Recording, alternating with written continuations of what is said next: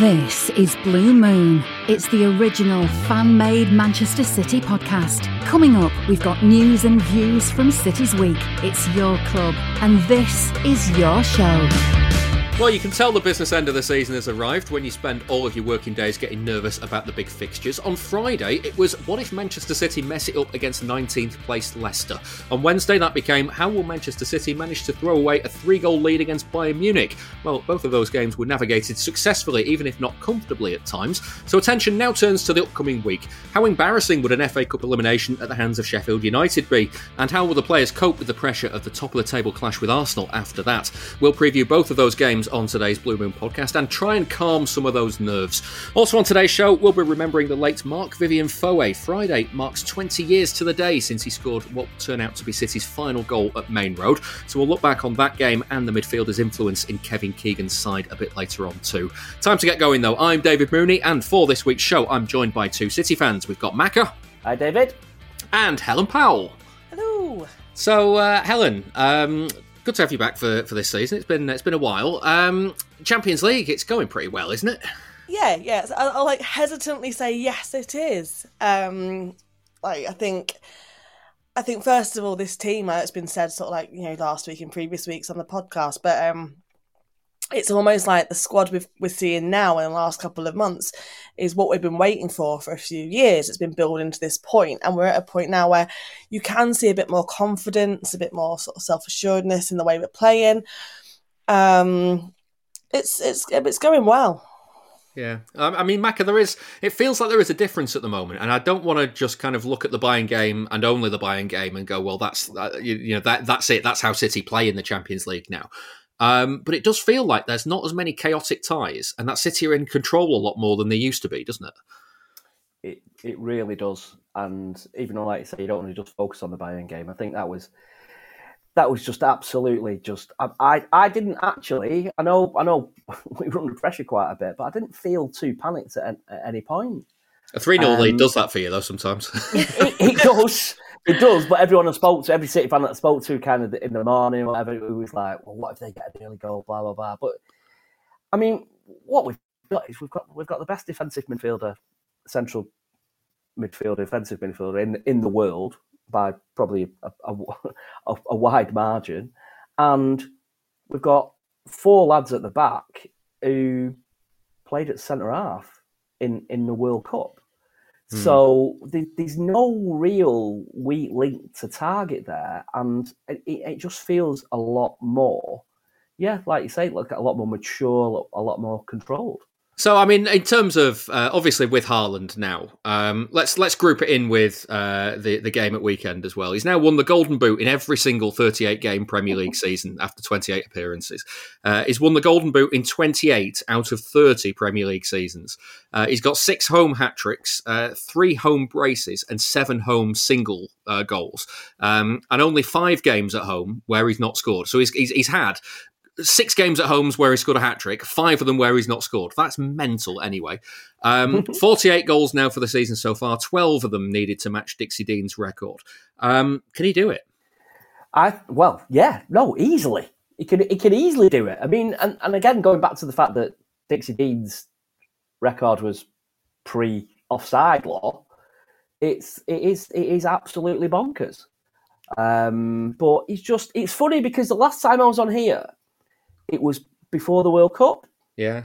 And we were we were kind of flying, and he was flying, and then then after the World Cup, there was this ridiculous kind of criticism of him, um, not within City, but uh, and City fans, but but outside, where they were saying, well, he, he, he's been a. I think I remember Paul Parker. I don't know where what, what it was on or, or, where he's written it. Actually, saying he was appalling, and it's like, what, what are you watching? And it's like, but the thing is, it's just, it's like, you've got, we've just kind of, it's just got closer and closer together in terms of how good he is and what he does and how good the team is and what they do. And it's kind of now so close that it's like he understands it, we understand him, and it's just like we, we are again just it uh, just flying now. I mean, yeah. it's it's not it's not it's not the end product by by any stretch. But the, again, going back to Guardiola, I mean, how good Haaland is. I know he's a young lad, but he, he Guardiola just improves everybody. Yeah, I was going to say that. A player, yeah. a player. There isn't a player he can't improve, and if he if he thinks he can't improve improve him any further, he gets rid of him. Yeah, um, I mean, I was going to say this, Helen, because in terms of um, everyone's been talking about how much City are adapting to Haaland, but you could see recently as well, Haaland's adapted to City, hasn't he? Oh, 100 percent. Um, you know, it's this is the first season. It, it's you can see the massive improvement from the start to the to where we are now um, in terms of the the players being aware of, of him in terms of knowing where to get the ball and knowing how to get the ball to him. But him responding well to the players around him him getting more involved in more like more open game play and stuff like that he's he's making himself available he's doing more he's you know crossing he's he's he's he's so much more than we hoped he would be. And then you look like those stats you've gone through are absolutely unreal. Um, what what a guy! And you know, this week we found out he does a pretty good Yorkshire impression. that, so... that John Stones impression. That, I can't stop. I can't stop. I honestly can't stop watching Move. it. I'm still. it's like it's not just that. It's like his little eyebrow. yeah. Move. he sounds more like John Stones than John Stones does. I don't understand how that how that's happened, but uh, yeah. No, but I mean, uh, uh, you know, taking that as part of it, he just seems to fit in with the team really well, and it's so nice to see. From like, you know, I'm an, I'm an overly sentimental um person and seeing you know like yeah, Alfie's son come and he's like this unreal player and it and it all feels all all, all feels really really good Yeah, Nice. all's, um yeah, all's well with the world at the moment, isn't it? That's, yeah, it's it's a nice place to be in. And you know and and when he when he puts four past uh, uh, Leeds in a few weeks then it'll be even better um, uh, the other thing, Macca, is that through ball from uh, De Bruyne against Leicester. it- That that is the epitome of what they weren't doing in the in the kind of six eight weeks post World Cup, isn't it? They they they are actually they, they they can see where he's running now and they play it. And I mean, against Bayern, in fairness, they didn't play it sometimes, but I wonder how much of that was just trying to keep the game kind of not make it a basketball game essentially not not kind of you attack we attack and, and lose it that way um, but you can see in, in the last few weeks especially De Bruyne and Gundogan they're really finding those passes through to him Yeah, totally. And I think that that was our problem for a bit. And, it, and, and I was just like screaming a lot of times at games, just him, just him more. Um, but again, that Brett for, for his goal last night, uh, well, Bayern for the Bayern game, and we got on this break, and it was like three against three or, or whatever, and it was just like gave him the ball. I know he slipped the defender, but they just thought it's on here, and and that's it. And the, the more we give him the ball, the more he then seems to be willing to kind of work and also give other people the ball. Um, so it's it's a real yeah, it's a real good relationship at the moment, and obviously he's just quality. And he's, I like to say, it just seems like a really good. He just seems like a real, which is mad. For I mean, if I was at his level, earning his his money when I was his age, oh my goodness. There's no way he won't be able to find me on a Saturday morning. Never know play football, but it's just like it just seems, Macca, Macca, we can't find you on a Saturday morning now especially in a crowd Yeah, well, I'll thank you. Sorry. But yeah, it just seems like a really, really good lad, and like I say, he's just he's just a perfect fit, and obviously he's within these uh, a group of people who just it, and again it's just a nice a nice mix, and uh, no, I think we're we're very we're very lucky to have him, um, and we're very lucky to have them, as in uh, the rest of the rest of the lads as well. I don't know about you guys, but the novelty of Erling Haaland scoring again and again and again has definitely not worn off yet. There. It's actually it's actually becoming more of a novelty the more he does it. I find I, I'm I'm I'm there gets a point now where he gets played through, and I'm already giggling, and he's not even shot. Yeah. It's funny. I was out on a, I was out on Saturday for the game, and uh, we'd done a bit of work at the cricket club. And uh, well, the- well, the well, the United lads just said uh, he's not very good on one on ones, though, is he? I was like, what? What are you talking about? and then obviously straight away scores one on one. But there you go. Yeah, Yeah. but no, it's fine. But he's, what is, he? is he twenty one? I mean, 22, I think now. But, yeah, 22? getting on, getting on now. getting on. But I mean, if you, I mean, it used to be the thing, didn't it? You peak at 27 not not nowadays. Not with, with the condition and everything. You, you're peaking at probably thirty, and he's got a lot. He's got a lot, of, a lot of records to break. Let's put it It's that quite way. Quite scary. Yeah, No, it's scary. It is scary. He is. He is. He, he's phenomenal. He's Absolutely ridiculous. phenomenal. Yeah. Um, it, it says a lot as well. I think Helen. I mean, Macca mentioned the slip um, in the in the build up to the goal. Um, he actually does something really really intelligent in front of that slip, where he goes, "Oh, you've slipped over, so I'm just going to chip it over you before over. I yeah." Yeah.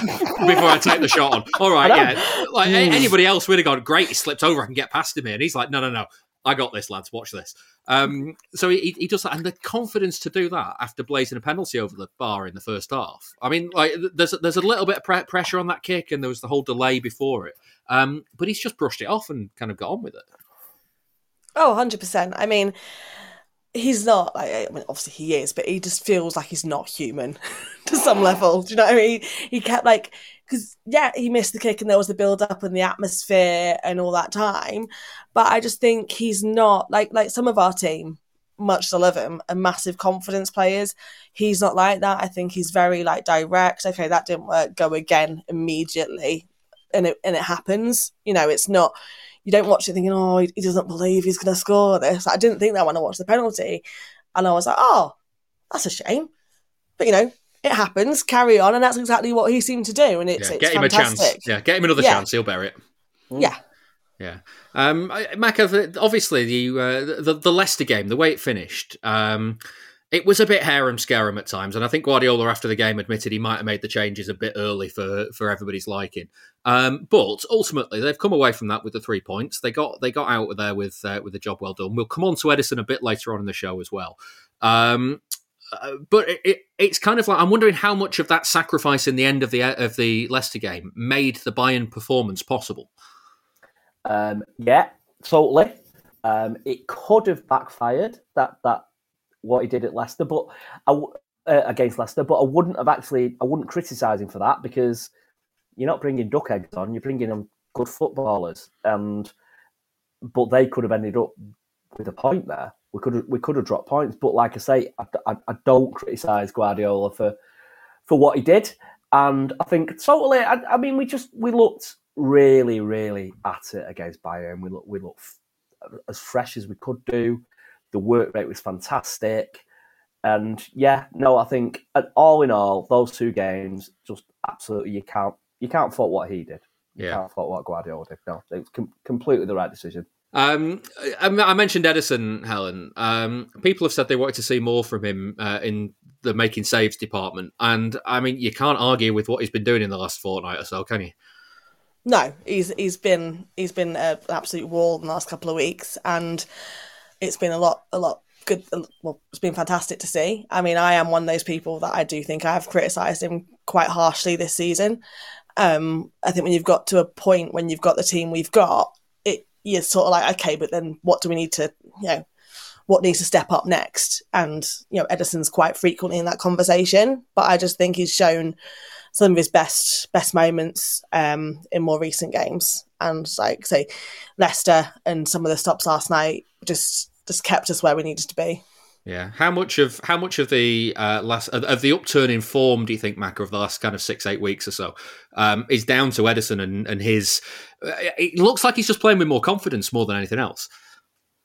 Well, it's like to, to kind of build on what Helen was saying. I was, I to make more saves, and I know it's and I, I, I, again a bit of a cliche with him, and it's a bit corny, but he, he, he wasn't making enough saves, and and he and he, and he now is. Um, I mean, we, well, with his feet, he's just absolutely perfect. There's no there's no better footballer, um, no better goalkeeper in the, in the world who, who's better with his feet than he is. But it was one of those where you just come away from the game a lot of the time and you just go, oh, what did he do there? And then you, you, you've drawn or you might have lost, and it's like, did he make any saves? What did he do? But but now he's doing it, and and he's and, and it's quality. So I wouldn't I wouldn't say it's anything to do with him in terms of the upturn of the, the performances, because he's in terms of creativity, he's, he's still doing what he used to do with his feet, and it, um, and, and, and he's been brilliant at that. It's just making saves. But Yeah. again, that sound like Roy Keane. job. but it is true. Uh, I tell you what, though, Helen, there, there is one department that he, uh, he he probably needs to get a bit more subtle in, and that's time wasting. Oh goodness! Oh, what was that? What I couldn't work out what happened last night when the glo- the glove was off and there was something. That I was like, oh, no, Right, I've got another like, take on this. I've got another take on Right. this. Here we go. Here we go. Strap in, everyone. Right, so in terms of his time wasting, the for me, the best thing to do for a goalkeeper is get that yellow in as early as possible. Because are you going to be that referee who sends someone off for two, a- a goalkeeper off for two yellow for two yellow? Yeah, but Are you Ederson are is you going to risk that? well, Ederson is prone to a moment of madness that would then be off. Like, and, and Well, of course he's other seen keepers, I'd like, tattoos. do it. but- That smiley face on your neck has seen things. I'm telling you that much, and I just like wouldn't mess with him. But, no, but but has it has any goalkeeper in the top flight, if at any division, I'm, I'm, I'm really going for it here. yeah. been, sent, Ever been sent off in the history of the off for two- world. yeah, been sent off for two yellows for time wasting. I know, All right, it's, I Kevin know, Keegan. I know it's a ri- I know it's a risk. I know it's a risk. But my thing is, maybe he's a genius about doing this. You just think, well, I'll just get it in early, get it in as early as possible, and then, well, and then I can do whatever I want. I can make a brew. No, I can do whatever I want. For Well- me, and you're not going to get your second yellow then. Let, let me put it. Let me put it out this of the way. box. He does something crazy, and that's it. It's Yeah. like, oh, Yeah, but that's No. different. I'm t- for two, for two, for two yellows, two yellows for, for actually time waste. I don't think it's going to happen. Well, let me put it this way, Macca. Um, if on. there is any club in the English league that can have a goalkeeper sent off for two yellows for time wasted, would it not be City? On the last game of the season, While with a goal 10 down, minutes yeah. to go. yeah, maybe, maybe, but I don't know. I don't know how you. I don't. I don't know how you get better at time wasting. I don't know. I don't know if you just need to be a bit more subtle with it. I don't know. I, like What because what, what's your tips, Moons? I'm just no. I. I genuinely, I just because I play in in in uh, places where I have to go and get the ball. I'm just, I, I'm just knackered all the time. I go and get it, and I'm like, literally, like, sorry, I can't make it back to the to the goal with a with a run. I'm gonna have to walk. Listen, I like, I, I am not fit, so that's what that's how I do it. It's like it's gen, it's not actually time wasting. It just wastes time doing what I'm doing as fast as I can. I mean, everyone does it, and uh, you know, it's fine. Go for it. You know, I, I know, like the minute the you know the opposition goalkeeper does it, everyone's on their back, and as it should be. But like, you know, part of me is like, do we need to do it? Like, everyone looks for any stick they can to beat City with, and is that just something we can be like? Not going to, but at the same time, everyone else does it, so just just do it, just go for it. Yeah, But I don't know, I'm quite torn on it.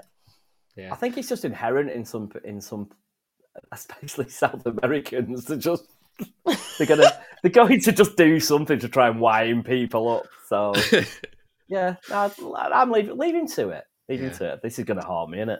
yeah. When, he Leave, gets it- leave, off, when he gets sent off against Arsenal, five minutes into the second half. time wasting. You've ruined my birthday. Yeah. Oh yeah, Yeah. I forgot about that. Ad free episodes are available on Patreon. Sign up at patreon.com forward slash blue moon podcast. Right. Uh, well, we're gonna go. We're gonna head to the past for a bit now because Friday's 20 years to the day that City scored their final goal at their old stadium. Marc-Vivien Foe's strike in the 80th minute against Sunderland at Maine Road would be the last by a City player on that ground. I've been chatting to Adam Carter from StatCity.co.uk, Niall Taylor, who runs the Instagram account Retro City Goals, and first Dom Farrell from Sporting News about the late Cameroon midfielder. I reckon I, I first became aware of the significance of it about 20 minutes into that final game at Maine Road against Southampton and thinking they're just they're not going to score all day today, are they? So this is you know this is the one. Um, yeah, and I mean obviously there's huge poignancy with like um, you know what happens not long after that goal, but uh, yeah, I think I mean with you know in present company and the generation we're all from, like um, Maine Road was a very special place. I think it, it can get sugar coated. Um, there were some really, really bad atmospheres there and terrible times, but um, that was, you know, certainly in my City supporting life, that, that season of finishing ninth in the Premier League, even though the season petered out a bit, that was probably a great high point of my sort of time watching City at Maine Road. And yeah, he was he was part of that Keegan era. You know, he maybe doesn't come to mind straight away for you of like the entertainers under Keegan who played in midfield, but valuable goals that year. And yeah, it's um good kit as well. Yeah. um, that Malakoff one. Um, so yeah, it's uh, the, the, there's the, the, and this is blindingly obvious. There can only ever be one last goal at Maine Road, and and there it is. And, Yeah. yeah. Uh, Adam, in many ways, it's quite nice that it, it with the news of what would happen with Foe over the summer. It's quite nice that he had that honour, wasn't it? I I mean, he was never Yeah. going to stay around at City. City were never going to have the money to be able to to keep him for the following season. Um, but it was it was a great season he'd had at City. Yeah, I loved the like almost the finality of it in a way because weirdly I was on a dodgy season ticket that last season, which meant that I was never guaranteed to get in on the, on the games. So when it came to like the West Ham game and that Sunderland game and the Southampton game, I was always every time I departed Maine Road, I always imagined it was going to be my last time. so because I, knew I wasn't guaranteed a ticket, so I almost ended every game like staring around the place, being trying to be one of the last to leave in a weird kind of morbid fascination way. Like the end And, of a um, sitcom. Yeah, exactly that. Like the last one to turn the lights out. Yeah. So um, I probably, and to make it all about me, of course, um, I probably put more on that last goal because I was, from a selfish point of view, I was thinking that could be the last goal I see at Maine Road, not thinking that I was going to be able to make the Southampton game or the West Ham game sub- subsequently. So I, I- I do, I do pair my memories of Maine Road too. I pin a lot of them on Foe and that whole season, like uh, Dom's alluded to with the kit, the Keegan, you know that era, and I, I so I've got a bit more sentimentality, not than anyone else, but just more special for me in that I do associate that with the finality, and it's just like Dom says, we know what came after, and it's just nice that he's carrying that honour as the as the last goal scorer at Maine Road. Adam, can I um can I jump in with a top trumps on last man to turn the lights out? After the Southampton game, we got left the ground, walking back down down Claremont Road. I realised I'd left my glasses case under my Wow. seat. Now my so clearly my subconscious has done a thing there. Yes, So I leg, legged it back in, like through like you know turns that you know the gate still open and everything.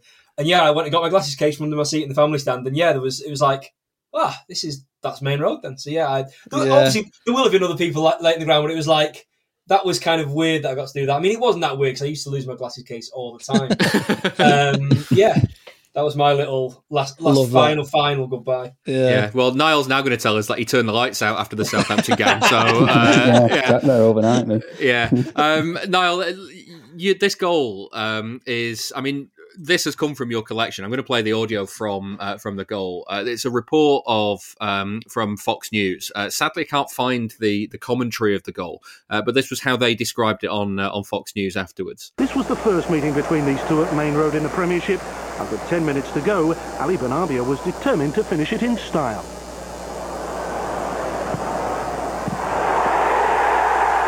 Sunderland carved open as Foe jabbed home his ninth of the season. There we go. Um, I mean, just from from your memories of, of that game and and and Foe in particular, what what what did that mean to you? That goal? It's, it's weird, like lads have touched on that. We didn't really understand the significance of it at the time. I, I remember on the day being more delighted that Fowler had scored because he'd, he'd been there for four months and I think he'd, he'd, he'd only scored once and Yeah. he just didn't look impressive at all. But um, a couple of things on that commentary. It's just to point out, it's not the first time we met Sunderland at Maine Road because one of my favourite ever games was two years prior. Yeah. So I don't know where they got that from. Um, and oddly, he says Benarbia was looking to end it in style. Do you know he put the ball in for the goal? It's Djamel Belmadi, his It is. Algerian mate. Yeah. um, which I didn't know. And and I, again, I, I, I don't mind saying I, I didn't realise that the West Ham game came after this. So it's something that I've just completely lost in my memory. That yeah, the, the, the last game at Maine Road, I'd say the last goal at Maine Road from a City player was two or three games before the actual last game. So um, yeah, it, it's it's strange to me because I know it was the end of an era, obviously for obvious reasons, and it's quite fitting that Foley got the goal. But it felt like the end of a very specific era of a City team as well for me. Um, we still had Horlock, Tiatto, Wiekens, Goater, Weaver to an extent knocking around in that squad, and they all left that year. And that squad was sort of mixed in, and more so the next year, with players that I think Keegan sort of fancied for a year or two, and then he'd move them on, and that's what we became. Um, Foe, for me is the exception because he, he was excellent that season. And there were a couple of players that came in, sort I think just out of convenience for them, like Fowler and Schmeichel. But Foe came in for a year, was I know, fair enough, the first three months, I don't think he hit the ground running. But once he started to score, he was integral to that team that season. Yeah. Well, it's funny you say that, actually, because let's, let, I want to play this. This is uh, an interview that I found with Marc-Vivien Foé. Um, he's speaking after City had beaten Aston Villa at Maine Road. Um, it was 3 1 on Boxing Day. He scored a brace that day. Um, but they were they were his fourth and fifth goals for City, he, he, and it was only like a, a, fortnight earlier he scored his first goal. So he's in a real kind of hot goal scoring form at this point. Um, and it's funny you say about starting slowly because this is what he said about that game and, and those goals. I'm very happy for us to get uh, some points, but it will be better if we get more points than goals. So I'm happy to score now because I have lost too many in the start of season. So now I'm enjoy playing now. I think I, I have to keep going. And Dom, I don't know if this is heresy, but uh, it must be, you know, through August, through September, through, you know, like October, November. I was genuinely sitting here thinking, who is this guy? Like, who? Why, why have they got him? He's not. He's he's a holding midfielder that isn't holding. He's a he's not an attacking midfielder that's scoring goals. What's the point of him? And then by the end of the season, he's a he's a cult hero at City. Yeah, I mean, I think obviously we everyone had the dream that the Benarbia Berkovic midfield access access axis that had sort of um, ripped the championship to bits would just come and swashbuckle everyone to high heaven. Obviously, that became clear pretty quickly. That wasn't realistic, so it needed something a bit more robust in there. And obviously, Foe was. I mean, he's kind of so. So this is like oh, 203. He's very much of his time of a Premier League midfielder. I think you'll remember around that time is when Pep Guardiola did those columns for El País where he was like bemoaning the death of the football he liked and saying football was all about sort of you know physicality and uh, you know box to box guys. Um, there's a lot of players from that Premier League era, particularly like say Foe, someone coming in who you know played in France and played in Europe. Sort of, I thought cl- clubs were looking for guys with technical ability, but who could also do the um, our league, capital O, capital L uh, stuff that yeah. everyone likes. um, so he was that, but I think he did, it did jar in the early weeks. It's like you're thinking, you know, he doesn't create like but Berkovic and Arbia. Kevin Horlock's probably better on the ball, you know. Um, but then, you know, goals change games and change perceptions of a player, don't they? And when you say he got on that little run around just for you know either side of Christmas, and then yeah, he was obviously he was never out of the side. He became integral. Yeah, Adam. He was all. He, he, was. You know what I mean when I say this, but he was all legs and arms, wasn't he? Yeah, I was. I I was a bit more in favour of him earlier on in the season. I was convinced that we'd signed our version of Patrick Vieira. That's what I how I kind of held it. Um, but yeah, he never looked fully in control. But he was this presence in the middle of the park that I don't think we'd had for a few years in terms of that stature and that style of play. Um, but it was all, you know, legs and arms, but there was a composure to it as well. There was almost like, it sounds weird to have an elegance with that kind of it was a, it was a perfect mashup of that and what i love and you've alluded to it a minute ago like it's not just we're not just like eulogizing over him because of what what's happened since and we're not like seeing him in a different light he was genuinely he had genuinely carved that cult hero status for himself before his his tragic passing at the end of the season. So I'm just pleased that we did have that kind of connection with him. The, the tr- floral tributes after he went was, you know, you know, that you could see the outpouring of grief outside Maine Road, and he had that connection with us to build that connection in one season as well. I just think it's amazing. But yeah, he certainly was a, a weird player to watch, even though there was an element of gracefulness to it, even though it was all legs and arms, as you say. Yeah. Now, were you on board uh, from the start, or was it a case of that uh, goal? He, he, scored a goal at Sunderland. He opened the scoring at Sunderland, where um, he, his his leg got. He must have got it to head height to control the ball to knock it around the keeper. Um, and it was at that point I started to see it, and I I, I admit. Like makes me a fair weather fan. You know, I see in the good stuff, and I'm going, yeah, I, I get it now. Um, how about you? For the for the entirety of that season, what what was he like?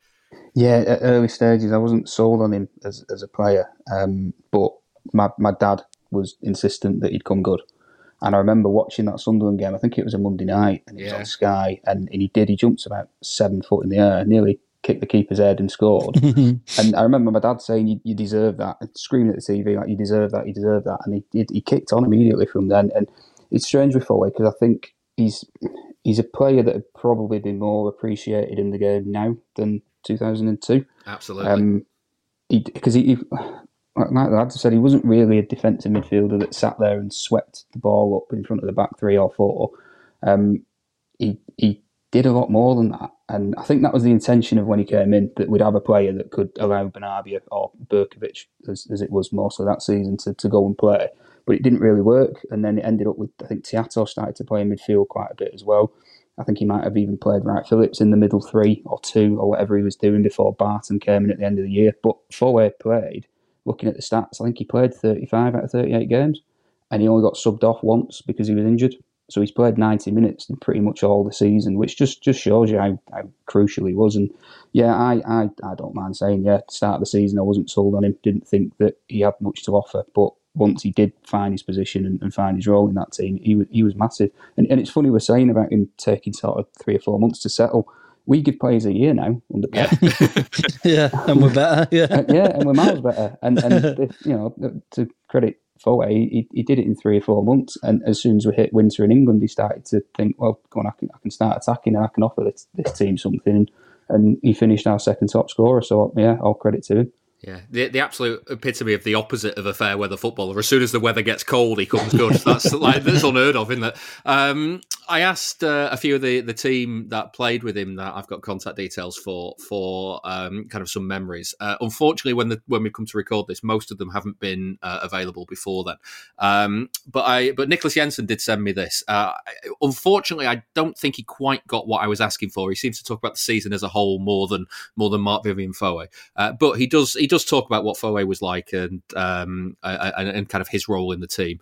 So uh, this is Niclas Jensen, uh, the left back of, of that era, uh, talking to us about uh, about Marc-Vivien Foe. Hello, all Blue Moon uh, podcast listeners. This is uh, Niclas Jensen, former player of Man City. 20 years ago, since I, I played in this tremendous club. It's 20 years ago that the last goal at Maine Road was scored by a brilliant man, Marc-Vivien Foe, uh, who tragically lost his life uh, shortly after, only a few months. I was so uh, privileged to to play with him. Uh, what a player he was, and, and what a human being also outside the pitch. So um, was very a very very nice time together with him. Very nice uh, time together with with the whole squad. Actually, uh, back then I think we had we had a good good time uh, in the last season in uh, in Maine Road when when I played uh, in the Premier League there. So um, it's a different club now. It's it's very nice, obviously, with with all the Premier League titles and hopefully within a couple of months also a Champions League title. So um, cross fingers for that. Uh, thank you for for letting me be part of of this uh, brilliant club. Um, let's uh, let's hope for for all the best in the future for for Man City. So that's Niclas Jensen. We've also got a little story from uh, the photographer Kevin Cummins. He was uh, doing a, a, a, photograph book for that season, documenting the final season at Maine Road. Um, and uh, we've mentioned the Aston Villa game on Boxing Day. Uh, this is a, an incident that happened between uh, Kevin Cummins and Marc-Vivien Foe on that game. When he scored his two goals against Villa, I was stood in the tunnel. I wanted a shot of him coming off the pitch and as he approached me, I just said, uh, oh, "Goal machine, Marco," and he took his shirt off and gave it to me. I, I was staying with some friends in Manchester, and I got a phone call about midnight from Les Chapman, the kit man, and he said, "Did Marco give you his shirt after the game?" And I said, "Yeah," and he said, "What an he said, what an idiot! I told him not to give that shirt away because it's the only one he's got. He won't be able to play against Fulham." And I said, well, you must have another shirt, Les. And he said, no, he said, he, want, he always wears double XL, and that's the only one we've got till mid January, till the Coq Sportif are back, you know, and they send us some more. He said, because Foe was always sending his shirts back to his family in Africa and stuff. He said, you're going to have to bring it down to London to the team's hotel. And eventually, it must have been about a 10 hour drive that day down to London for this. And we got to, the team was staying at. Um, Chelsea Harbour. We got there, and I said to Les, I've got the shirt. And he came down, and he looked at it, and he said, Haven't you fucking washed it? I'm going to have to go and wash this. In this is like the, the midnight, the night before the game. He said, I'm going to have to go and wash this now in my sink. The next day, I was taking some pictures before the match when the team were warming up, and I said to Foey, I said, "You're only playing because of me." And he said, "Yeah, no." He said, "Les told me." And then when they finally got some shirts, I finally got the sweaty one back. He gave me that. He tried to fob me off with a new one, but I wanted that one. It just it, it kind of suggests, Dom, doesn't it, that Foe was um, like uh, two things: a bit in a world of his own, but at the same time, like just a really generous person. It also suggests Kevin Cummins took a horse and cart down to London. How did it take ten hours? I know the traffic's bad, son. Ten hours. Yeah, yeah, um, yeah, yeah. No, it's like um, the thing is, so I'd, I'd never obviously Niclas Jensen was a voice, not just yourself, but I've never heard them stories before.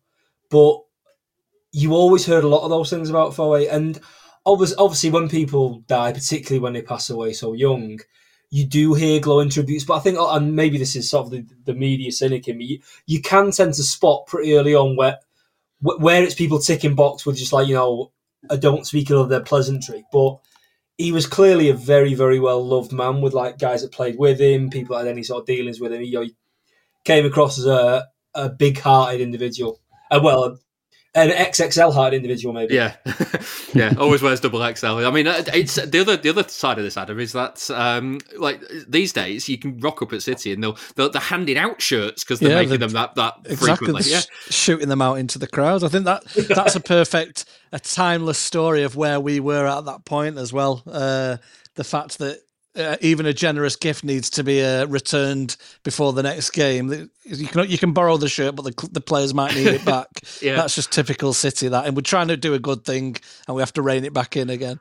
Yeah, Niall, for um, for everything that you hear about Foe off the pitch, um, and you know we've talked about his his influence on the pitch. Um, you, you just it's one of those players where you think, you know, if only if only City could have been able to keep him. I mean, it's it, it, like like I say, even if he hadn't passed away that summer, they they'd never never have got the money together to be able to to sign him permanently. Um, it's almost like a privilege to have had that season with him, if you know what I mean.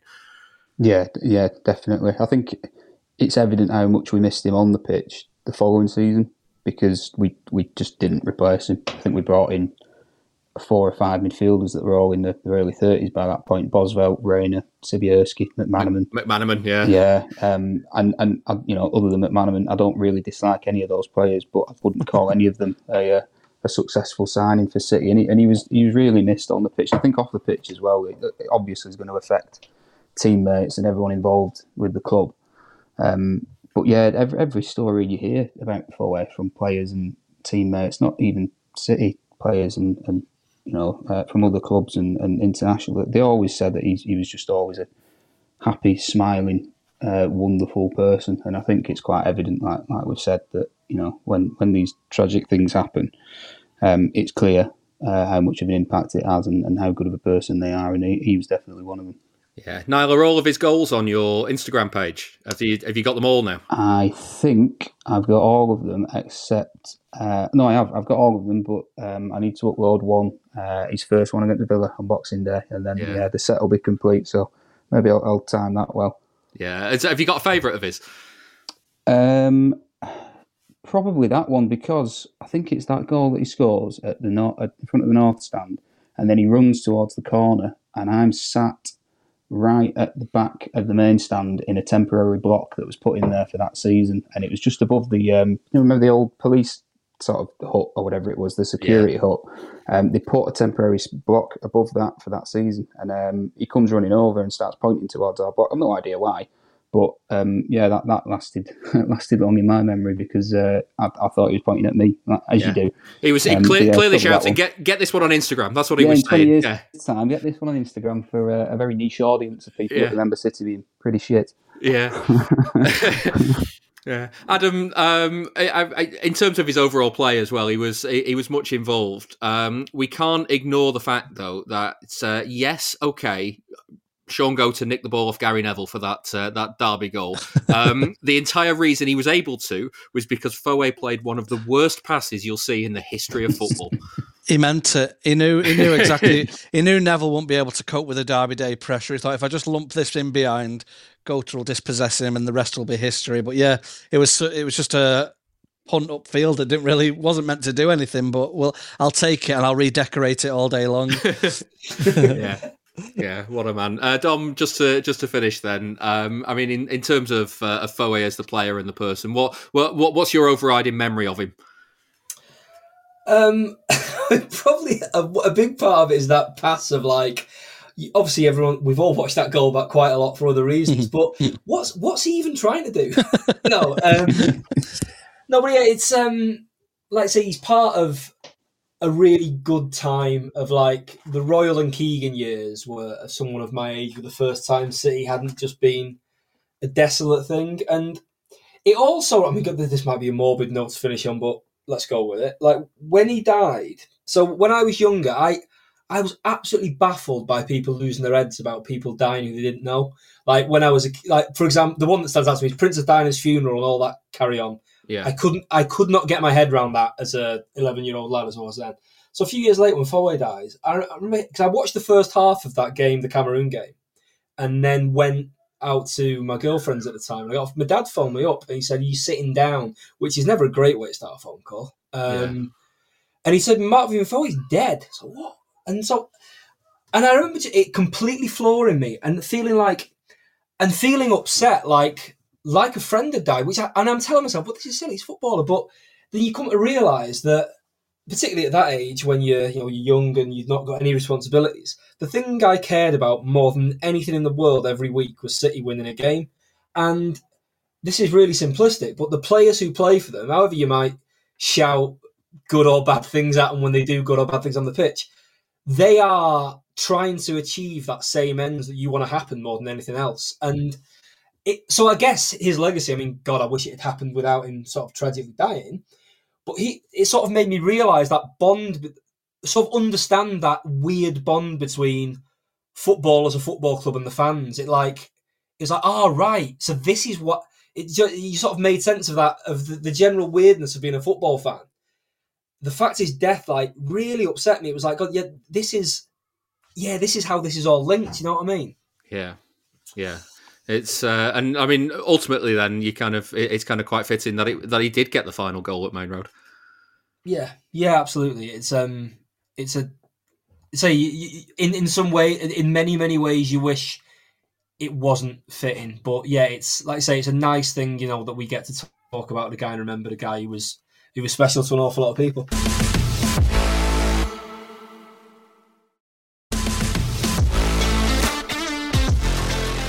Email the show through our website, bluemoonpodcast.com.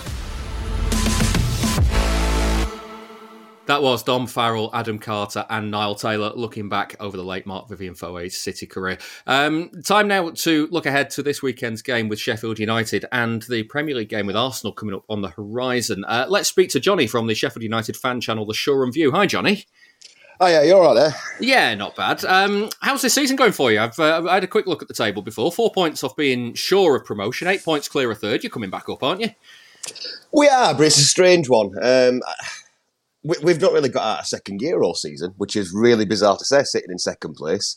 So whilst it's it's a good league position, there's always that danger if we don't pick up results, we could throw it away. As daft as it sounds, even four points off uh, but being a Sheffield United fan, I'm sure you guys all know uh, from your olden days.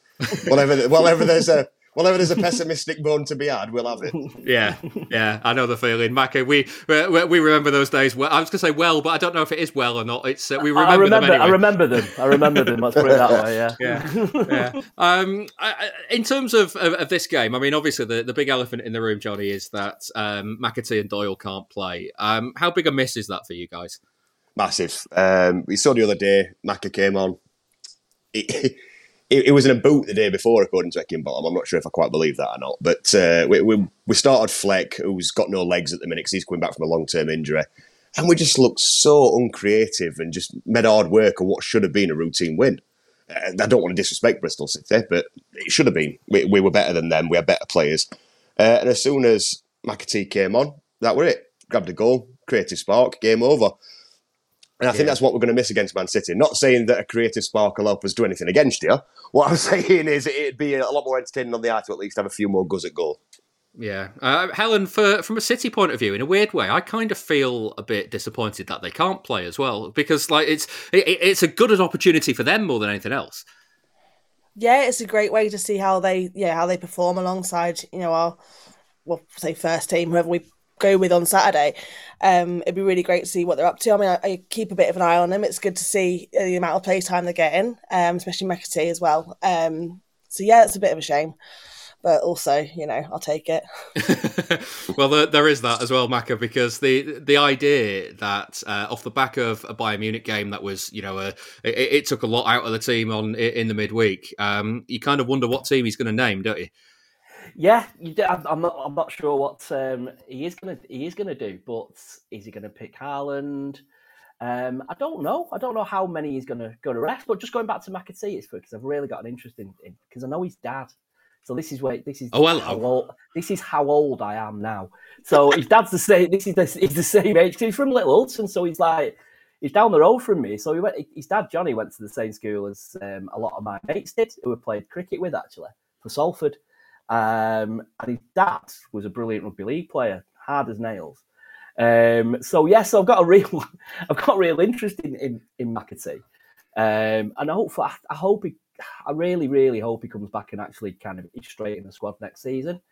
Um, and because I think in terms of, I know I'm going off track here, but like with, with Cole Palmer, I think he's had a, a, a missed year, hasn't he? Yeah. Um, a little bit in many ways. He probably should have gone on loan away as well. But uh, anyway, back on track. Um, yeah, I have absolutely no idea what team he's going to pick. Because is he going to start with Rodri? Don't know. I just, I, I, genuinely don't know. It could be like one of those tombolas from Guardiola, isn't it? And just it could be anything. Could be yeah. anything. Especially with that Arsenal game, which we'll come on to uh, yeah, soon. Yeah, but that that on the horizon as well. I mean, Jonny, when when you hear us talking about like, oh, we might not play Rodri or we might not play Haaland. I mean, I like I accept like it is proper spoilt rich kids sort of totally. um, problems. um, like, what are you expecting from Sheffield United? What will what will Paul Heckingbottom do?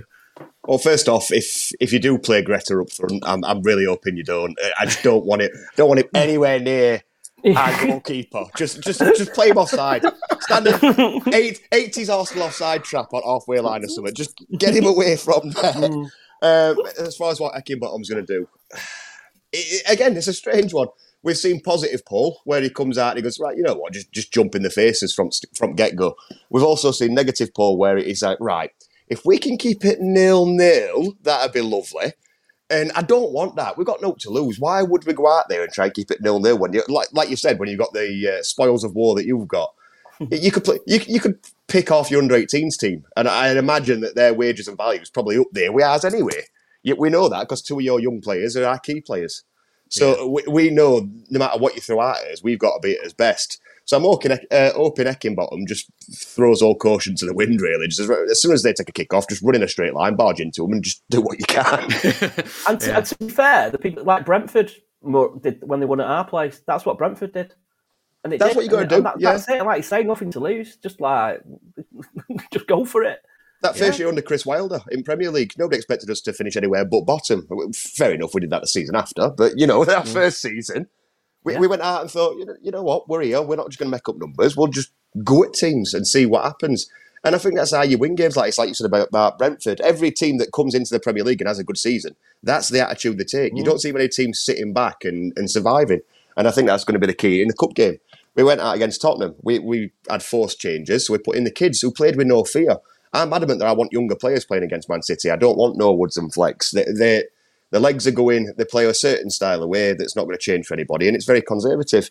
I'd yeah. much prefer younger players to go out there and at least they're not going to match you, but at least have a go. Yeah, Helen, I'm I'm already I'm getting slightly nervous about this, and it sounds ridiculous because like the, you sit here and go, you don't want to underestimate the team the, the team that you're playing because what happens is you you get a um you end up with a cup upset on the on the cards, um, but at the same time, like like City took Burnley apart, and they've you know they've they've been running away with the championship this season, so it's like it really is in City's hands. It's just like just don't mess it up on the big stage, lads. Come on. Oh yeah, no, I don't like to get too confident. Um, I say even now you look at the last few years in the FA Cup semis, like we've gone out to traditionally big teams. I'm saying traditionally because of current league standings, um, but uh, no, we've always got we've always got it in us, and you know, um, everyone will go on about like Wigan and and yeah, Sheffield United, Sheffield United in two thousand and eight. Like you know, it, it Oh yeah, have you got any balloons playing, Jonny? That's the that's. The I'm, I'm giving I'm giving nothing away. anytime anytime that any of our players come near that goal, you said avalanche of balloons coming from that side of Wembley. yeah, I'd forgotten about that. Cheers, Helen. Yeah, I'd forgotten about that. I've got a story about that game, which isn't fit for this podcast, but I'll tell you later. Oh, I- They're the best kind of stories. Yeah. I might need to know this now, Macca. no, no, no, not yet. Yeah. I think it's probably best off podcast over Yeah, we might we might come to that a bit later on. But yeah, sorry, Helen. You, you talk about 2008, those sorts of thoughts. You don't want them, do you? No, but they're always there. And I said, like, you know, we can, you know, we're having a fantastic, fantastic season, especially recent run of form. But yeah, I, I don't, don't put anything past us, to be honest. Uh, Jonny, I want to talk a little bit more about uh, McAtee because um, obviously the, there's a big buzz around him at City, but he's been he's, he's been a bit distant from us. We've not really seen that much of him. You've been watching him uh, most weeks. Uh, what, what's he been doing for Sheffield United? That's just been that's been creating that buzz. Uh, it, it's filled the hole left by Morgan Gibbs White from last season. But whilst Morgan Gibbs White was, we called him flicks and tricks. Everything was a back heel. Everything was this, and if it didn't come off, it, it could cost you big time. McAtee's very much a better footballer. He, he- he's creative at going forward. He knows how to beat a man. He'll shoot. He- he- He's very creative. I don't want to say he fits in that Phil Foden mold because he is different, but he's got it in him to produce bits of magic. But he doesn't over rely on trying to stand out with cocky flicks and tricks and you know just knocking it forward to nobody. He's very concerned about getting into an attacking position and getting the ball in the back of the net. And where, where I think as we're looking at McAtee as a player, I think you need to look at players like Doyle behind him because he's the one who frees up McAtee to get into those spaces. Yeah, so if yeah. he if he were to come into a Man City team, he'd have midfielders causing havoc uh, and and finding the space for him to get into, and then playing a beautiful ball to him. Let's put it one way: if we can find him as Sheffield United and get balls to him for him to get in a goal, you shouldn't have any issues with him. so I, I- do understand why there is a buzz. I, th- I do think it is a bit discourteous to Doyle though, because he's been brilliant as well. Yeah. What about uh, about next season? Because I'm I'm going to do that thing that, that opposition fans will hate me for, uh, but I'm going to assume that you're going to come up this season. Um, I mean, is is there a chance? Do you think that you might be able to keep hold of him for the for for next season, or is it one of those where he's he himself? Do you think he'll have eyes on trying to break into City? Well, if you look at Dean Henderson, he had eyes at breaking into Man U, um, and it never worked out for him because they had De Gea. Um, whether De Gea is good enough or not, he's, he's on so much a week, isn't he? Um, I, I think if you look at our McAtee players, who's he going to go getting ahead of, uh, especially in a, in a more advanced role? Who's he going to come in and replace? So, if, as another season long loan, maybe, maybe we could have him. What what I would say is, if, if if he had any kind of interest in playing first team football, which I do think he does, I don't think he wants to be a bench warmer. He might look at another loan spell away just to hone his craft, and if he can do that in the Premier League, even better for him, surely. Yeah, it's it is one of the things about him because no, I mean, strangely, Macca for, for City players normally when they go out on loan as youngsters, they don't tend to come back and, uh, and make an impression on the first team, and it feels like McAtee might be different in this, might, doesn't it? Yeah, yeah, I agree. I think I think he is a different one. It's interesting to hear that from Jonny about Doyle though, because I've I've the the bits I've seen of Doyle, I've been really really impressed with him. Um, obviously, totally totally different kind of player. Um, but but yeah, he, he he's looked great. But you, you kind of feel you kind of feel that if if if Sheffield United wanted to, to buy Doyle, like you, you feel that'd be Yes, more please. realistic, wouldn't you? Yeah, well, yeah, I think he would. I think it's. I think it's. I think that's more real. I think. I think McAtee. I, I would imagine. I would imagine that Guardiola want to have a look at him next season. Yeah, I, I think so. I think so. yeah. Um, but um, yeah, and like I say, he's probably him in and Cole Palmer out on out on loan. That's the way I'd seen it. Similar kind of players. Um, We'll yeah. take him. No, I'm thinking that, that, could be, that could be the sweetener. That Yeah. could be the sweetener, Jonny.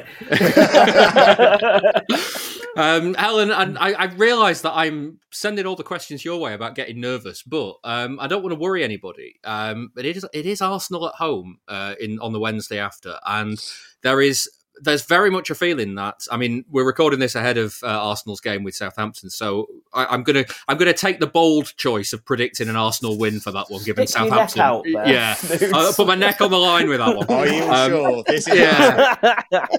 um, but it, it's probably going to mean that City have to win that midweek game. So, how do you balance the squad for the for these next two games? Oh, it's- like you're aware of my uh, generally anxious approach to things, David. Yeah, I'm playing on it. That's Um, exactly what I'm doing. yeah, no, obviously, um, Arsenal's very much in mind. I, I just think you know there's a lot at stake in the next week. We've done weeks like this before; they've gone terribly or they've gone very well. Um, I think we do have touchwood uh, the sort of depth in squad now that we can make the right changes at the right time. Um, you know, I want to see on Saturday. I want to see Alvarez, Alvarez starting. I want to see Lewis starting. Um, I think Cole Palmer should get some more time. Um, but Wednesday is very much a big deal. What do you what do you make of, of not Macca's only- point about? uh, Sorry, what do you make of Macca's point about Rodri though? Would you would you put Phillips in? So I mean, because he's, barely played this season. I, Please I play Phillips. Put Phillips.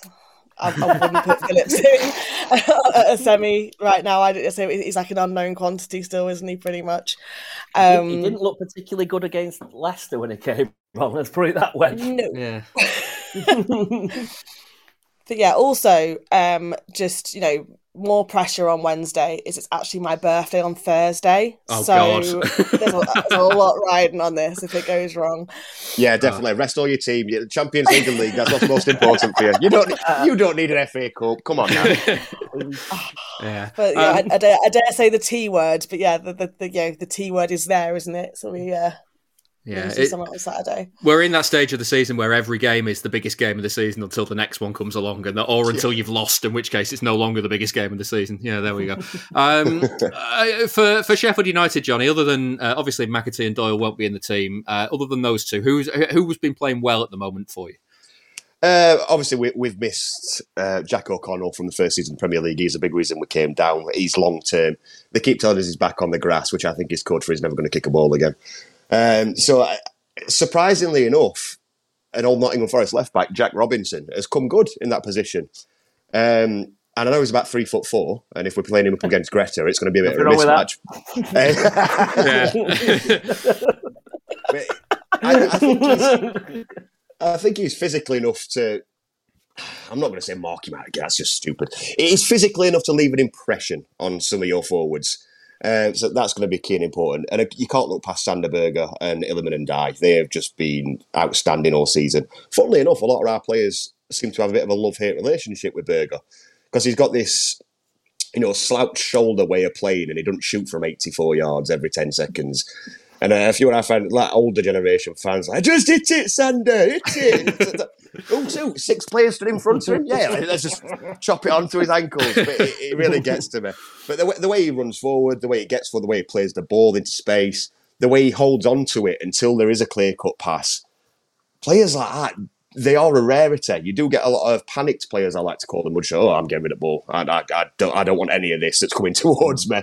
Uh, like Kalvin Phillips. And you see these you, you see these players once in a lifetime at clubs like ours, like Iliman Ndiaye, who's just got that magic. Look what he did against Tottenham. Goal out of nowhere after coming on, where nobody expected us to get anything. And while ever we've got them, we need to be making use of them. And th- these are players that can knock it in off the rear end at 90th minute if we've held on to a nil-nil. These are players that can give you those magic moments. So they'll probably both be injured for the semi-final. yeah. Uh, Macca, just remind us how tall you are. Uh, five foot four. Five foot four. There we So go. I've got a good two feet over it. Can you play left wing back? I can't actually, no. it's just for standing on the left foot. Yeah. Yeah. Do you need a wicket keeper though? I'm I know. out for City. Uh, I've had a riot here. It's been it's been great, Jonny. I, I could talk to you all night. Um, let's let's have a score prediction for uh, for the game. We got the charity bet coming up a bit later on. Uh, what are you going to go for? 4 0 City. I'm going to be really optimistic and say we'll beat Burnley. Little caveat on Burnley. We beat them, we beat them 5 4 in aggregate. So, you know, scoring five, scoring five against Burnley's no special. We'll come out. Lovely stuff, uh, Jonny. That's I, have had a like I say, I've had a riot. Um, that's Jonny from the Sheffield United fan channel, uh, the and View. Um, I, I, best of luck for the rest of the season. You don't really need it. You, you're going to come up. I, I know you are. I, am hesitant, but thanks, lads. we're, we're going for a good time on Saturday. That's about all we can hope for, Dave. But you know, anything can happen and all that nonsense. Lovely.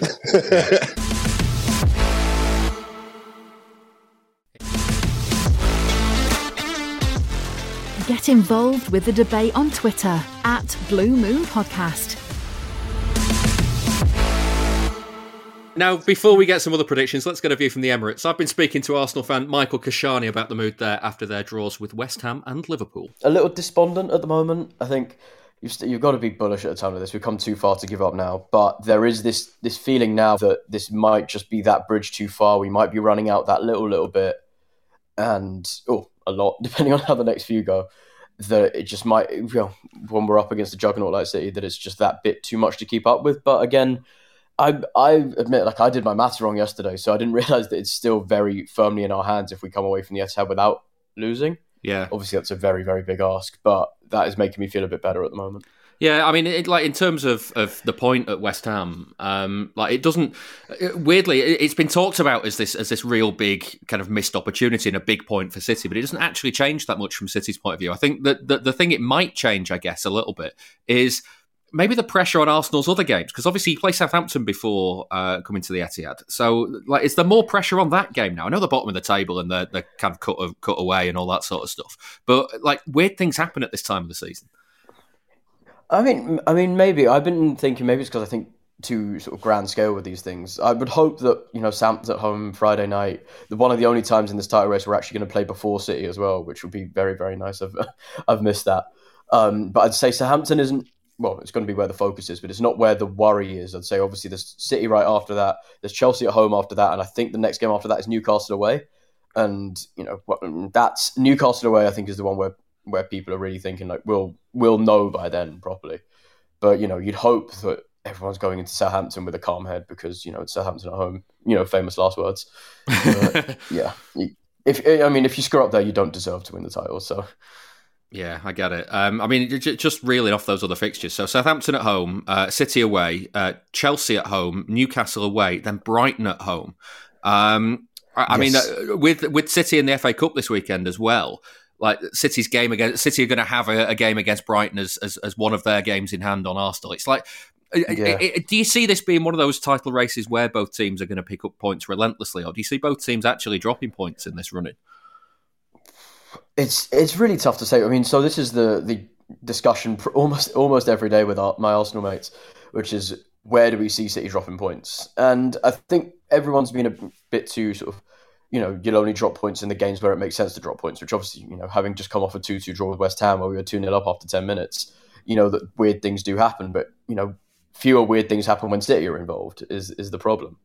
Um, so yeah, I mean, I I don't expect too many twists and turns, but I think that's also just because City have programmed it into me that you don't get twists and turns anymore. You just get a team that's going to win every week, and either you win every week as well, or you can be not a part of it. Where do you see it in terms of uh, like it's the it's only the Premier League now for Arsenal? Um, City obviously have the FA Cup this weekend. Um, you know the, the, the Champions League as well is still on the horizon.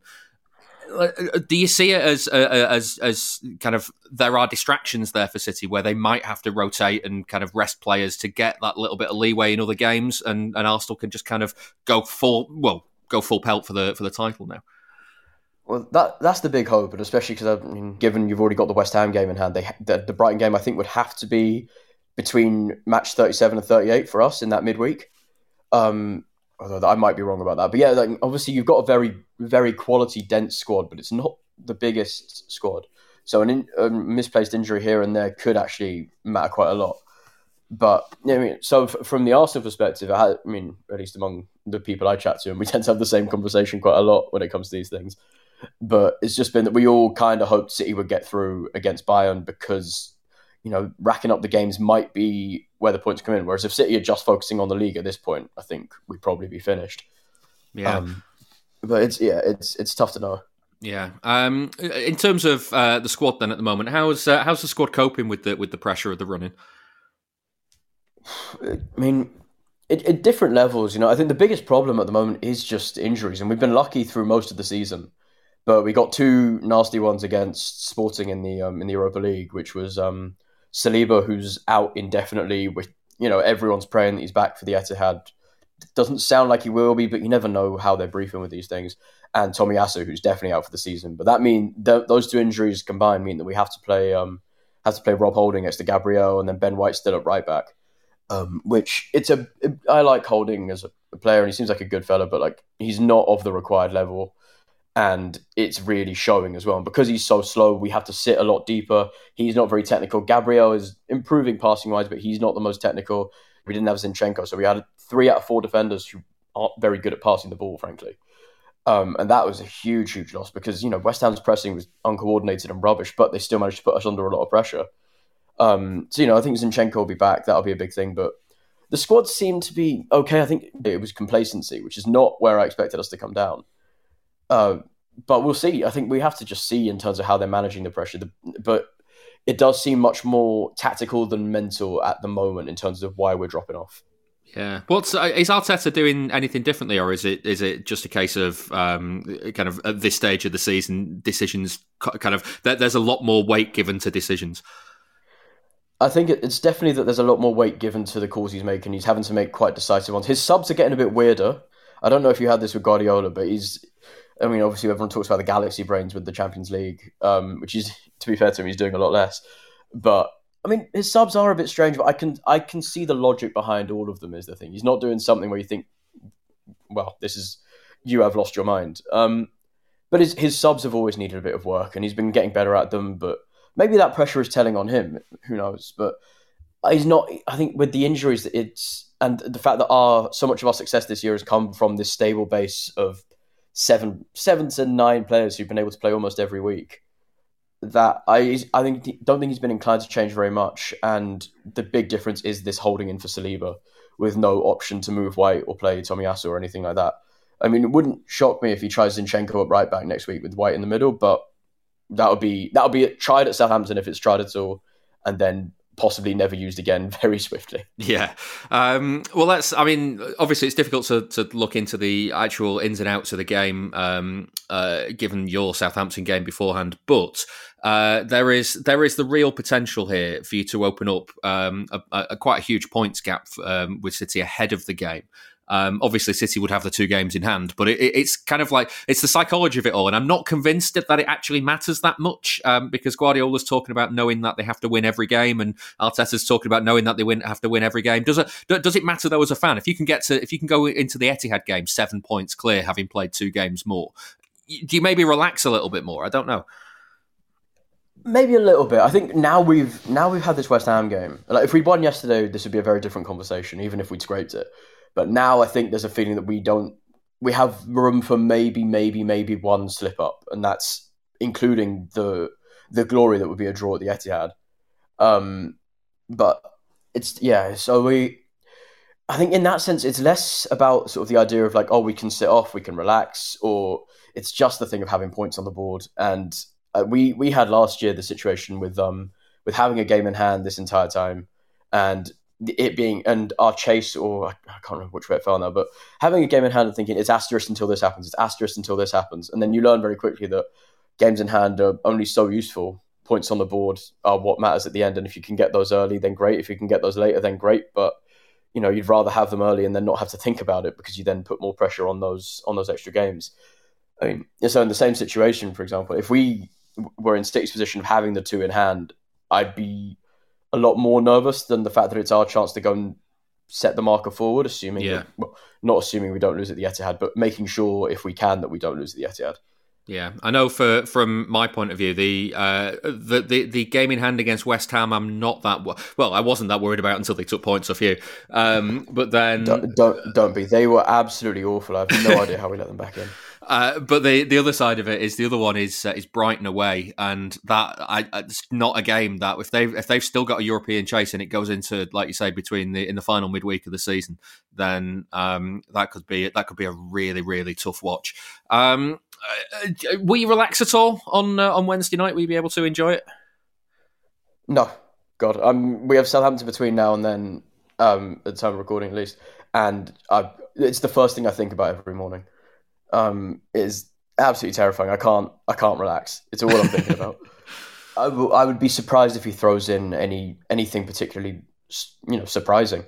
Um, like I say, so much of what has been good about this year has been that stable base of players. If you start mixing that up right now, then you, then yeah, you you take away the the foundation that has been what we've relied on so much.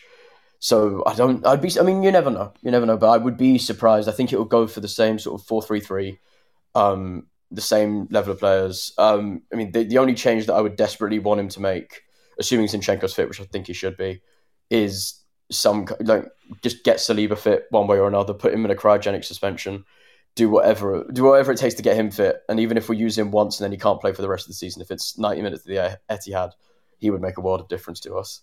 Yeah. I, yeah, like I said, I don't see him throwing in much of a surprise either way.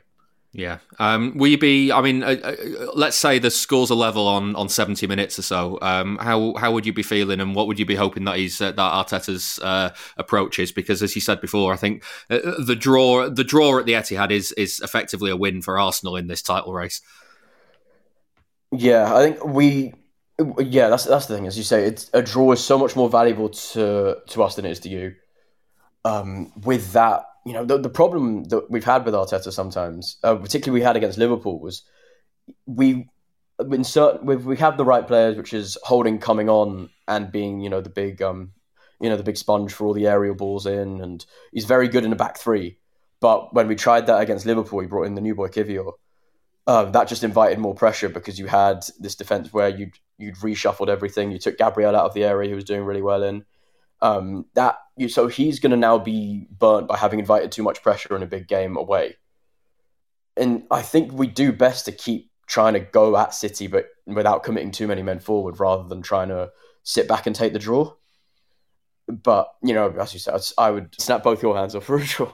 Yeah. Both of my own as well, if you want. Everybody's um, hands. Just snap as many hands off as you want. I, I, I, at this point, I give my legs. You know, um, whatever, whatever, whatever someone's offering, I will I will sell. But yeah, like as you say, like, it is yeah, it's it's so much more valuable for us to get a draw from that, and that will be in his head. But then that's that's where City will probably want us as well, knowing that they can just come wave after wave after wave after wave for that last twenty minutes, and I don't know if we can withstand that. Yeah because I don't yeah. know if anyone can. To be fair, there's only one question left, Kesh. Um, I, am sorry to put your neck on the line like this, but we have the charity bet. We need a score prediction from you. Um, what are you going to go for? It, it's the flavour of our last two games, and I'm going to be optimistic, so I'll say two-two. This is the Blue Moon podcast, but don't worry, it'll be over soon. That was uh, Michael Keshani. Um, Mac, will we be uh, we be watching Arsenal's game with Southampton on Friday, hoping for the best? Uh, I probably will, but I think it's one of those that will probably get turned off after about twenty minutes when they're about two or three nil. Yeah, I don't, I don't really, I don't hold much hope, but it, the way it's the way it is at the moment, it's in our hands. I know it's very corny, but that's all you can ask for. Yeah, um, and not to get very cocky, it, it rarely when it's in our hands have we cocked it up. So so yeah, let's just see what see what happens. it'd be nice to, nice first time for everything, isn't it? Nice to experience the other side of the uh, of the coin. Um, uh, well. Let's let's uh, uh, regular listeners. We had uh, we had Chris Higginbottom on last week, and um, when we when we were talking, we did a, we did a piece about. Um, the the players for the opposition teams that we actually quite liked, and uh, like never no connection to City, but you you know you you always like them, um, and whether he meant it or not, uh, Higgy said he'd always had a soft spot for West Ham.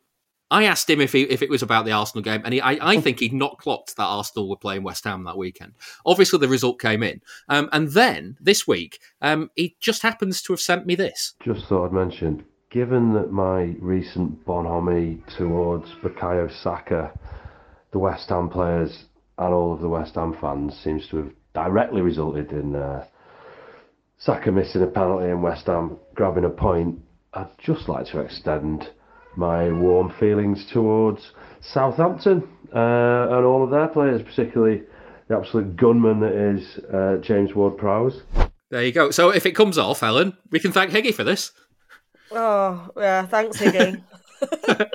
I'm glad it's not only you that get those voice notes off him. Then, I, I was a bit, dis- I was a bit disappointed because they're, they're normally in verse. yeah. Um, so obviously, Helen, you mentioned before birthday on on Thursday, um, Arsenal game on uh, on Wednesday night. Um, it, uh, how are you coping with the nerves at this stage? Because, like Macca says, it's in our hands. It's, it's exactly what we'd want going into this stage. A few weeks ago, it wasn't in our hands. So here we are. You Yeah. can't you can't can't ask for more, can you? No, I, I wrote it off quite a long time ago, to be honest. And yeah, everyone's saying to me like, "Oh no, Arsenal were going to run out of steam by Christmas." And then Christmas happened, and then and now it's end of April, and uh, I was very much like, "No, no, not going to happen." And then it's almost like it sounds it sounds stupid, and I know it sounds incredibly entitled and spoiled, but almost like annoyed that now I'm like, "Yeah, right, it's in our hands. Come on, right, okay." It's like the all-consuming feeling again, and uh, yeah, it's it's a lot because it's and and it's more than that because the Champions League's going so well as well. It just feels like it means, oh, you know, it, it's a it's a it's a big deal, and um, and because it, it's it's you know, Arsenal have have not been in this position for a very long time, so it's um, I want to want to spoil a party. Yeah, well, we heard from, we heard from Kesh just how they're uh, they are actually sweating on it at the moment, and it's it's strange because that I mean the, the game at weekend Macca didn't actually change that much in favour of City. City still have to win in midweek, otherwise it's in in Arsenal's hands. It's just maybe put a little bit more pressure on Arsenal's other games. I guess that might be that might be the difference. Yeah, I mean, I wouldn't really. If it's a draw on Wednesday, I still won't be too disheartened, to be honest. Um, I know that kind of does take it out of our hands, but Yeah. but but no, it's it's going back to going back to Saturday though. I mean, that could have been a disaster. I mean, that second half. I mean, they could have easily got something out of it, couldn't they? Yeah. Yeah, that's true. Um, Helen, in terms of uh, City availability, uh, we we still wait on news on Nathan Ake, but the way he um, put his hand to the back of his leg against Oh, it did not look good last he's- I, I would suspect he might not be fit for this one. Um, given that we started the calendar year with zero left backs, and we've somehow lost two more left backs in that time. Uh, how, uh, how, I beg, how, to di- I beg to differ on that one, but we'll come to that. Oh, we'll come to that. yeah. Um, how how do you shape up the defence? Do you, do you, is it simply a case of stick Walker in at right back, Akanji into the middle, and Laporte at uh, at- at left back? Maybe. Oh, yeah, you could. I think it's uh, we've got a lot of. Let's say uh, what what what is our defense at the moment? Who is a defender for Manchester City? What are we doing? Because you can slot a lot of players all over. I I would, um, yeah, yeah. I think like Akanji can do it. You can pull Laporte in. You can, you know, it's there's a lot of options there. I'm not Akanji's biggest fan. I know he's taken a lot of flack, but I do think with time there is more confidence there. Um, but yeah, no, Ake was- looked looked distraught yesterday. It was horrible. Yeah, it's uh, it'd, be, it'd be a minor miracle if he makes it for the Arsenal game, I suspect, Macca. Um, in terms of uh, the other options, though, I mean, Walker's barely played, Laporte's barely played, but they are they are quality players that you're getting to to bring in. It's like it's it, it might be a defensive crisis in inverted commas if there's a few injuries there, but that you know there's quality players to come in, isn't there? Yeah, I think the only I've talked about this with my dad earlier, and and I think the only real option left back's realistic is is Laporte, isn't it? Bernardo, Um, could he do the Bernardo thing again? No, no, we can't do that. No, Up Uh, against Saka? Against Saka. no, no. Laporte, What, Laporte what was left- wrong with that last time? yeah. So no, Laporte, Laporte left back, not ideal, but I think yeah, I think that that's the best option, and then and then go with the rest that we've we've had really. Um, but no, although Ake was interviewed after the game and I was watching, and he and he's it's not. It doesn't seem like if if your hamstring's gone, it's gone. I mean, you're out for six weeks minimum. But it wasn't one of them. I don't think. So you you never know. You never know. Yeah, we'll see. I mean, look at look at Rashford. I mean, bloody hell, what was he supposed to be out for ages, and then he's he's back. Just check the score actually. Yeah, still two two nil two nil. right,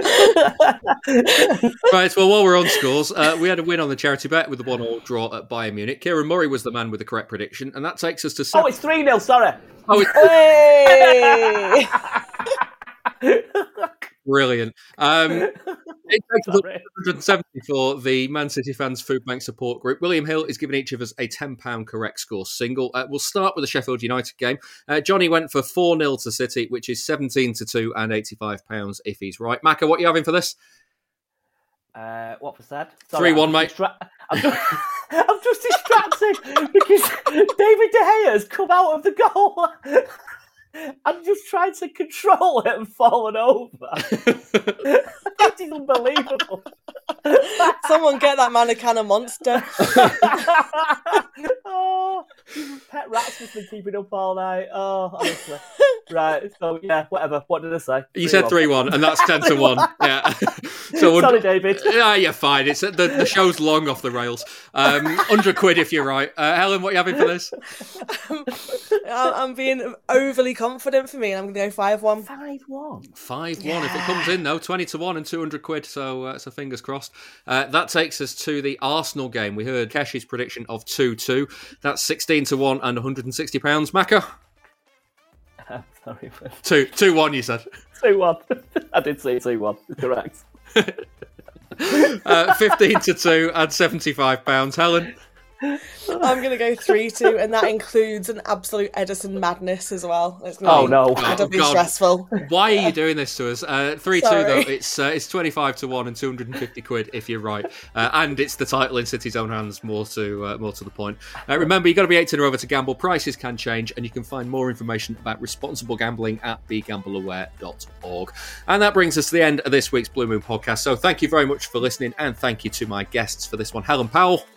Thank you. And Macca. Thank you, David. We've got a clip of this week's Patreon show coming up shortly. I'll be back next week for episode number 500 of the podcast. Don't miss it.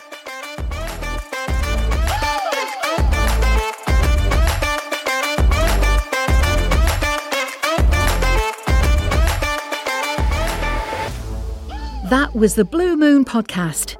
Please give the show a rating and a review where you can. And don't forget, you can listen without the ads by signing up to our Patreon. You'll also get an extra episode each Monday. Here's a clip of this week's.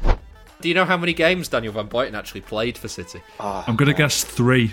Uh, not quite. He, he, he, did appear a bit more than that. That surprises me, actually. Six, yeah. um, and he was sent off in his last one. But which, what a six games! What a six games! I mean, he, he's obviously a very good player. I think he probably has that kind of like Kinkladze paradox as well, where it's like, was he just a good player in a bad team? I even remember Kevin Keegan being asked about him while he was out injured and saying like, "Are we going to sign him?" And he was like, "Nah, I, I think he's going to go to a big club at the end of the season." It was like, "Oh, cheers, Kevin." That's nice here to say. yeah, yeah. Uh, so, Danny, he leaves City in 2004. Did you know what a Rolls Royce of a defender and what a what a class act of a player you were getting at the time? We're getting the best human being on earth at that time on board of the club. We were very aware of the sort of massive dude we were getting. 28 goals scored for Bayern in 239 games. That's more than Didi Hamann. My biggest memory was that during the Jurgen Klinsmann, the very brief Jurgen Klinsmann era in, in Bayern, we were out of strikers because of injury. What was his coup de grace? And he plays Van Buyten as a nine for the last 10 minutes of a game against AC Milan and Milan. Guy scores a brace. You can listen to more of that at patreon.com forward slash blue moon podcast. And join us again next time for another episode.